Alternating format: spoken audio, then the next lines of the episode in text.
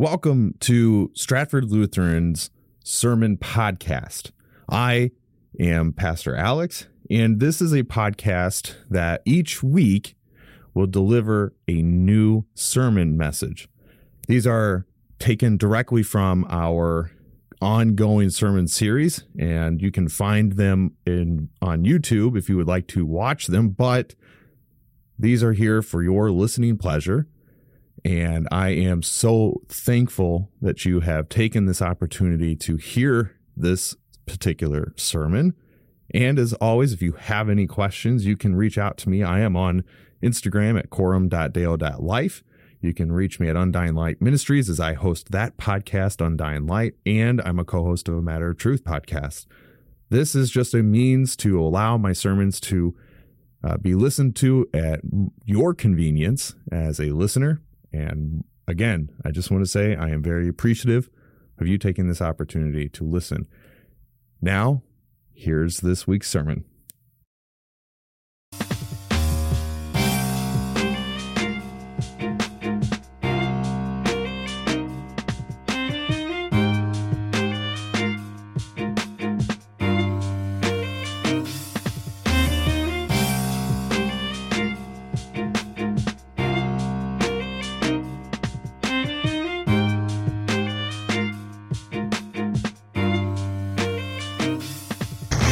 The first lesson for today is taken from Isaiah chapter 65, beginning at the first verse.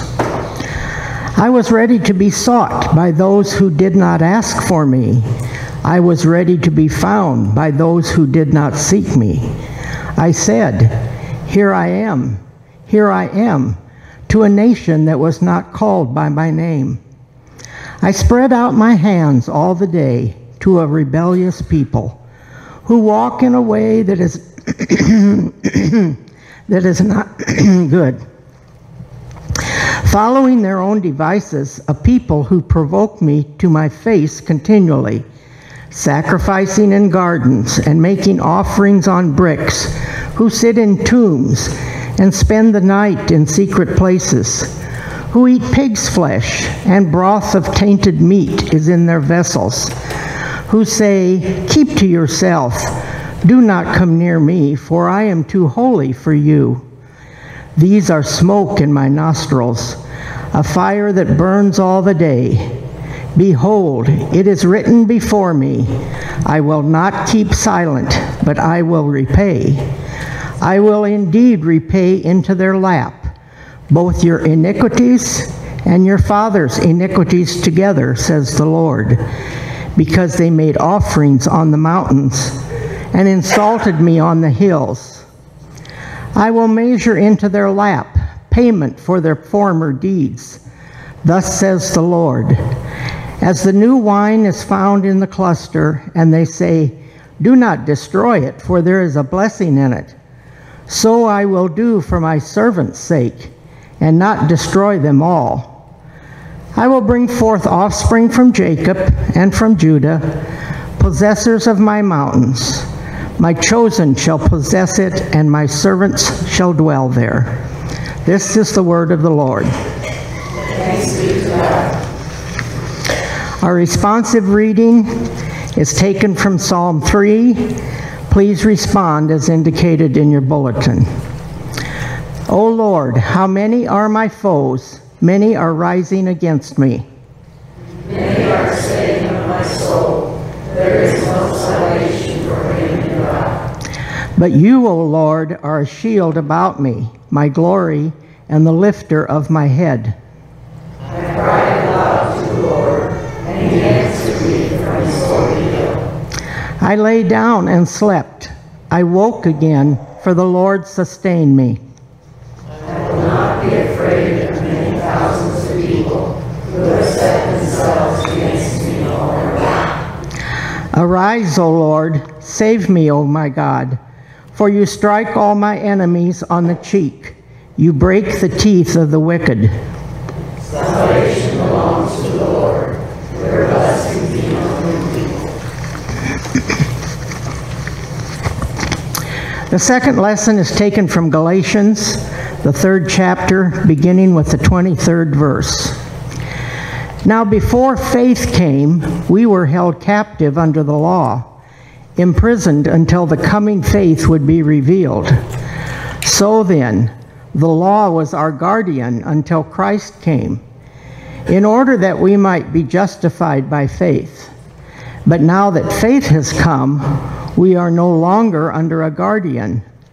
For in Christ Jesus you are all sons of God through faith. For as many of you as were baptized into Christ have put on Christ. There is neither Jew nor Greek, there is neither slave nor free, there is no male and female, for you are all one in Christ Jesus. And if you are Christ's, then you are Abraham's offspring, heirs according to the promise. I mean that the heir, as long as he is a child, is no different from a slave, though he is owner of everything. But he is under guardians and managers until the date set by his father. In the same way, we also, when we were children, were enslaved to the elementary principle of the world. But when the fullness of time had come, God sent forth his Son, born of woman, born under the law, to redeem those who were under the law, so that we might receive adoption as sons. And because you are sons, God has sent the Spirit of his Son into our hearts, crying, Abba, Father. For you are no longer a slave, but a son and if a son, then an heir through God. This is the word of the Lord.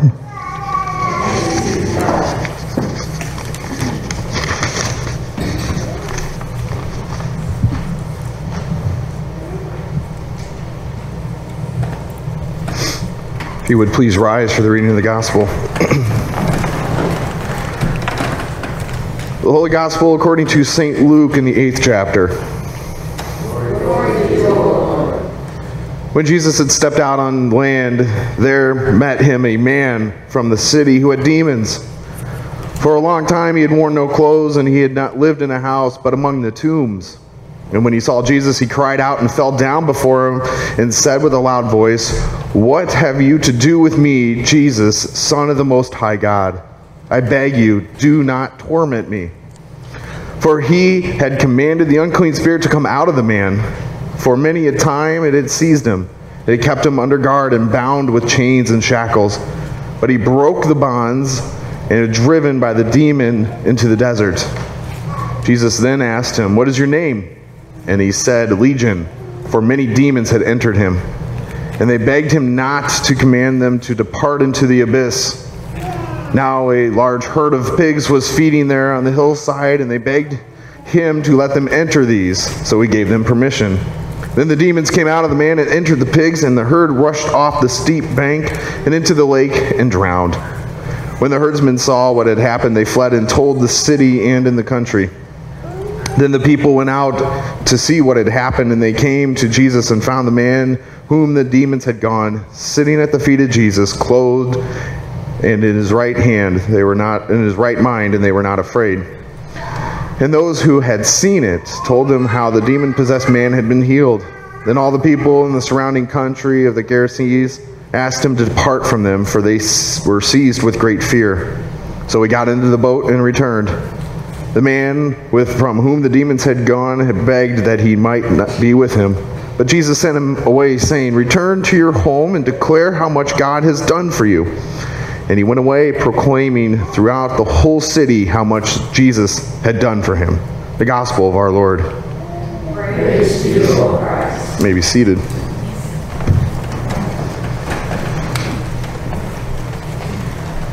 It should come to nobody's surprise that I am an avid reader, but I don't just enjoy reading theology, as interesting as I find it to be. Uh, I also like to read various sci fi and fantasy books.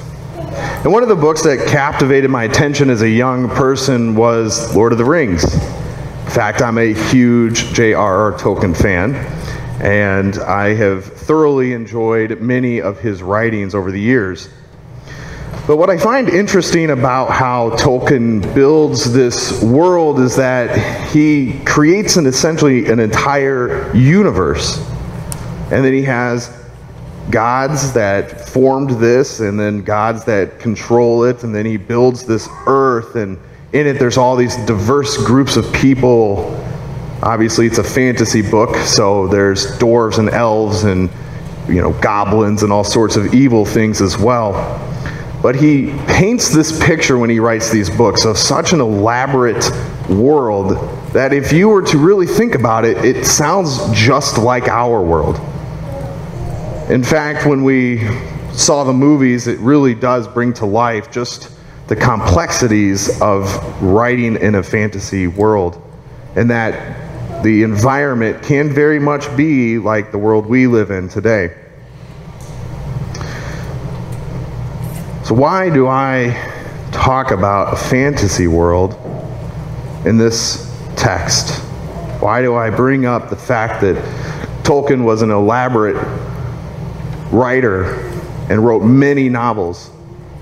In fact, what I find is really interesting is that the drive to write The Hobbit and The Lord of the Rings was not driven around a storyline that he had in his mind.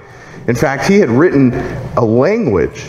He'd made his own language and then said, I need to build a world around this. And that's what led to The Hobbit and The Lord of the Rings. I went back and forth this week on how I should approach this particular text.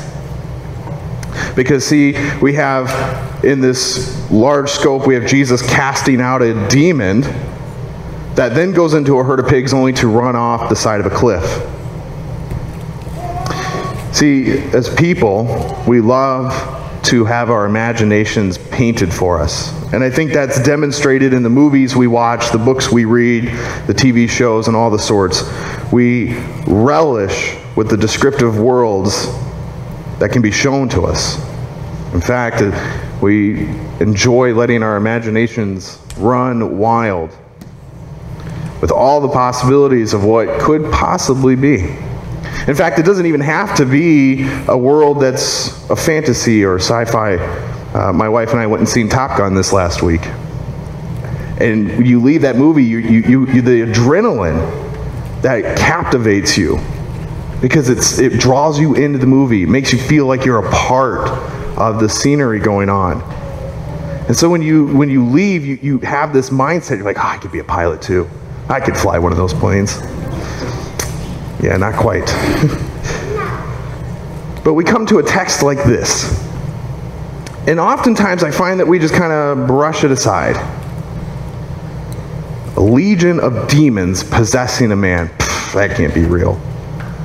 Doesn't exist. It's fantasy. In fact, a legion is an interesting name given because if we were to actually understand how this text tells us, and we were to put this into the context of the environment that Jesus is in, with the Roman Empire being present, a legion would have been about four to six thousand Roman soldiers. Four to six thousand. So, obviously, this man isn't possessed by Roman soldiers, but he's possessed by four to six thousand demons. That to me is frightening. In fact, if we were to scour the whole New Testament, we would see a plethora of passages showing us this reality. But yet, many of us today, we do not want to confront the reality that demonic possession happens. We try to brush it off and think, oh, that can't possibly be. Because, see, we try to be rational try to say, well, science will tell us what it is is really happening in this instance. It'll tell us, oh, that can't possibly be because we can't tangibly see it. We can't touch it. No matter what the excuses we try to make, we will always see these examples demonstrated for us in Scripture. In fact, as a number of years back, one of the things I enjoyed doing before I really went into ministry was I enjoyed watching ghost hunting shows. More so because of the history in that that would be told about whatever building or place they were they were investigating. But it was always fascinating to see if anything actually did show up. And there was always like two types of shows. There's one that was done from like a scientific perspective. Like they go in and they try to, you know, debunk the things. Oh, the door opens. Well, it's because you open that door and the wind pulls it. Or there's a clattering when the wind blows. Stuff like that. But then there's the other type of show that's everything that happens is demonic. There's evil spirits everywhere, and people are possessed, and terrible things happen, and it's dark and gritty. There are always two interesting shows that go back and forth on this, and I always found that interesting. But now, as I had ventured into theology deeper, I start to see that there's commonalities of both of those aspects that are really present in the world. Because truth be told, if, if Scripture tells us this, then there obviously must be something to it. And we see this all throughout the Gospels. In fact, in Matthew chapter 4, we see Jesus is going around Syria healing and doing all these other miracles and also casting out demons. In fact, if we were to take an account of all of these, we would really have uh, countless examples of people being possessed. And so this text is unique in some aspects, but it is also has a lot in common with other passages. The fact that this man was possessed was not something out of the norm in this time, but yet, as we would think today, that can't possibly be. That's left for Hollywood. And this is the reality, though, one that we all share in. Because, as truth be told, if as descriptive as J.R. Tolkien was in his day, as well as he paints his picture of the world, as well as descriptive literature, narratives that he gives us to let our imaginations run wild, it pales in comparison to the real world that we live in. More importantly, it pales in comparison to the supernatural world that we have no ability to see, but we certainly have the ability to experience. While we may not actually be able to physically see a demon, we should know that they are still actively present in this world today. And let me add this they're not short little figures that are red and they're running around with little pitchforks and horns. In fact, this was cultivated out of the medieval times to make fun of demons, try and make light of them, because in that time everything was frightful to the people. And so if they needed an edge on something, they made them to be comical.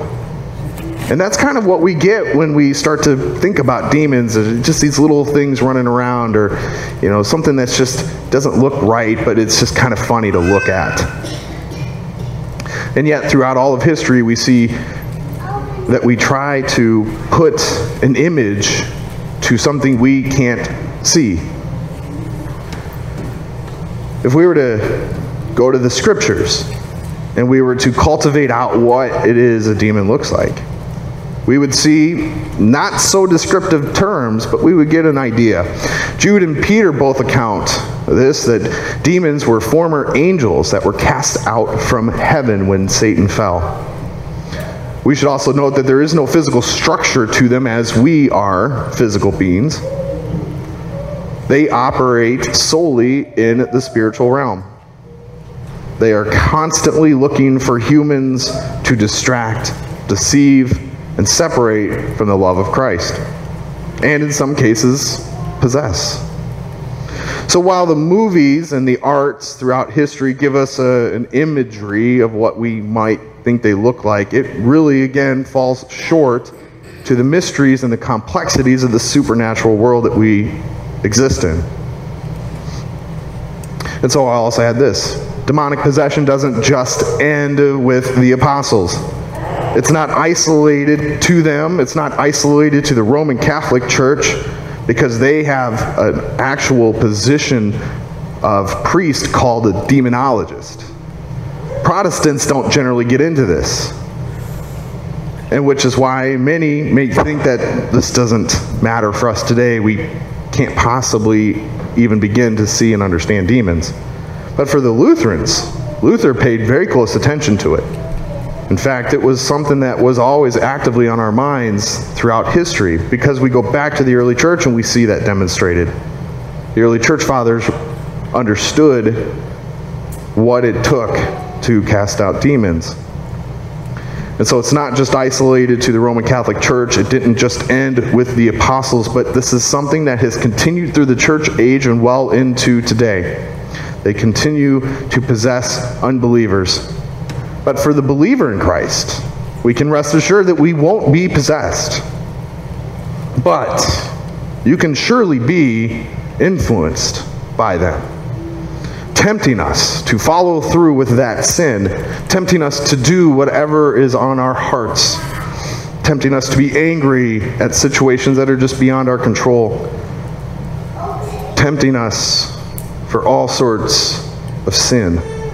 As usual, I can just continuously go on. But most importantly, what they do is they drive the Christian into a realm of doubting God's word.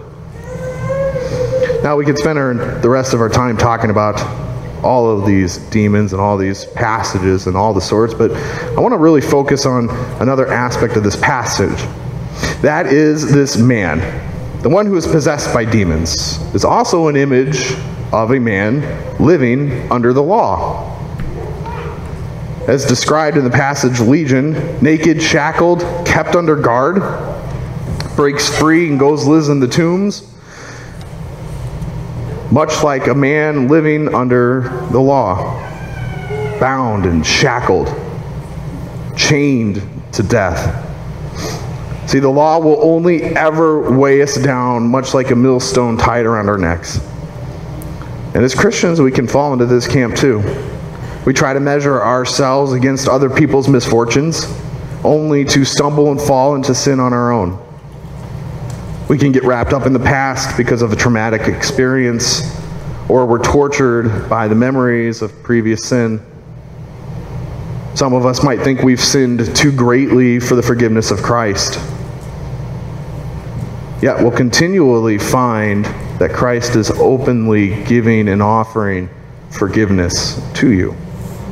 But yet, you continue to sin. That's the paradox of the Christian walk. You'll continue to stumble and fall until the day you pass on and meet the Lord. And that is evidenced by the current climate around us, the current circumstances in the world. It doesn't take much for the Christian to turn on the news or read the newspaper, get on social media, and see the encroaching evil ever closer to our doorstep. In fact, just a short time ago, a young lady and her friend were shot outside of a church in Ames by an angry ex boyfriend.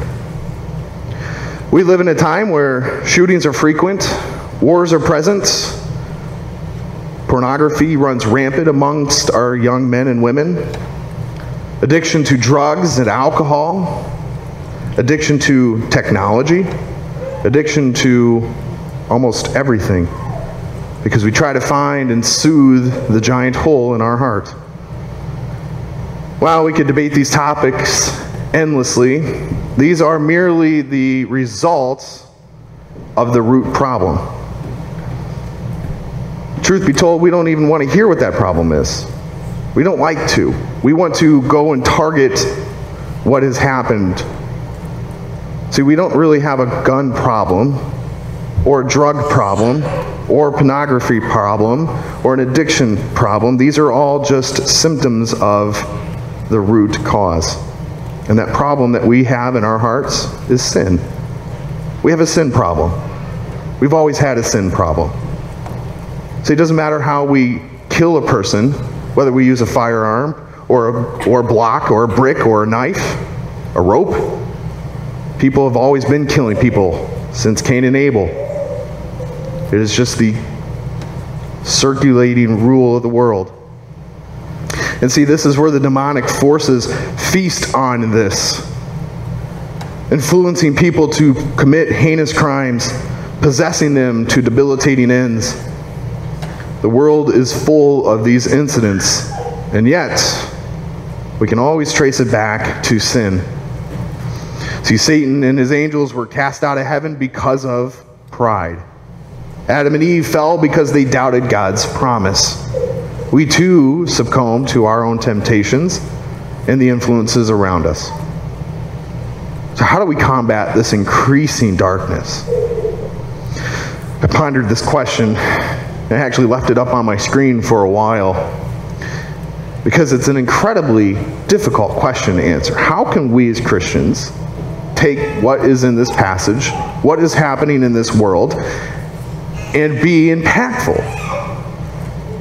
How do we apply our understanding of Christ and combat this darkness? Again, as you well know, I'm not one for checklists or tasks that you must complete, but I found that as I pondered this question, it really comes back to us as individuals. That we have a great influence of those in our immediate families and friends. Each of us have our own circles that we can love on and, and pour out to. We can have we have our own people in our lives that we can demonstrate our love that Christ shows us. So while you may not have the ability to go out and actually and, and, and fully change the world around you, you have the ability to change the world of the person near you. See, Christ has set us free to do this. Christ has set us free from sin, from bondage, from the darkness. Just as Christ came and exorcised this legion of demons out of this man, Christ freed him from the shackles. And then he goes on to proclaim all that God has done for him. We've been freed so that we can love our neighbors and serve them in whatever capacity we find necessary. So the spiritual war rages on around us, and we will continuously experience this reality in our own lives. We see the darkness that will continue to spread, but as Jesus tells us in Matthew 24, these issues will in fact become more and more frequent. In fact, to be a Christian in this world means you stand against the world. You stand opposed to the darkness. So while you can't actually stop the darkness from rising and, and spreading, we certainly can be a light that Christ has given us. We can be a light in the darkness. In fact, merely believing in Jesus gives you that ability to share this love and forgiveness with those who we might not think deserve it. But more importantly, the truth just doesn't matter to what sin we've committed or what sin those around us have committed. That person too can be forgiven. As I've said numerous times, the only sin that is not forgiven is unbelief. It's beautifully demonstrated by Paul, who was murdering Christians. And then Jesus shows up in Acts chapter 9 on the road to Damascus and saves Paul. Nobody's out of our out of the reach of Christ. So the forgiveness goes to all of mankind. So while Tolkien may paint us this beautiful fantasy world, one with a history, with events and wars and peacetime and various peoples, as elaborate as it may be, it pales in comparison to the reality around us. While we may not be able to see this spiritual realm, yet we know that there are constant influences in our lives. We should know that angels and demons are constantly at battle over the souls of man. The truth is even more complex than this. While a book may end, a movie comes to a conclusion, our physical lives in this body will as well come to an end. But it doesn't end with that. See, our spirit will continue on. Christ will be with us in our death. And more importantly, we are given that promise, but also the promise of the resurrected life. So that when Christ does return, we will be given a glorified body, one free of sin. So that in death we can experience and see what our eyes cannot see in this life. The amazing promises of this passage, more than what the eyes can see and bear witness to, is that there is a truth that overcomes this darkness. And that truth is Christ. The truth that can stand against the forces of evil. One that can free people from demonic possession. One that can free people from the bondages of sin and death. That truth is only ever found in Christ. It's not by our ability, it's not by anything we do in this life, but it is solely by Christ alone. Christ commands this demon to flee the man and enter into a herd of pigs. Christ commands them what to do. If you didn't notice how the, the demons pleaded with Christ, send us into a herd of pigs. Don't send us into the abyss. I could write a whole sermon just on that. Because what it demonstrates to us is Christ is supreme ruler of the universe. And the demons bow to him. They have to they have to obey his rule. That is the power of Christ demonstrated to us in this passage. That no matter how dark the world seems today, Christ still stands triumphant over it. And one day, when he returns, we will all experience the end of sin and death in this world. Because he alone is the one that frees us from that. Amen.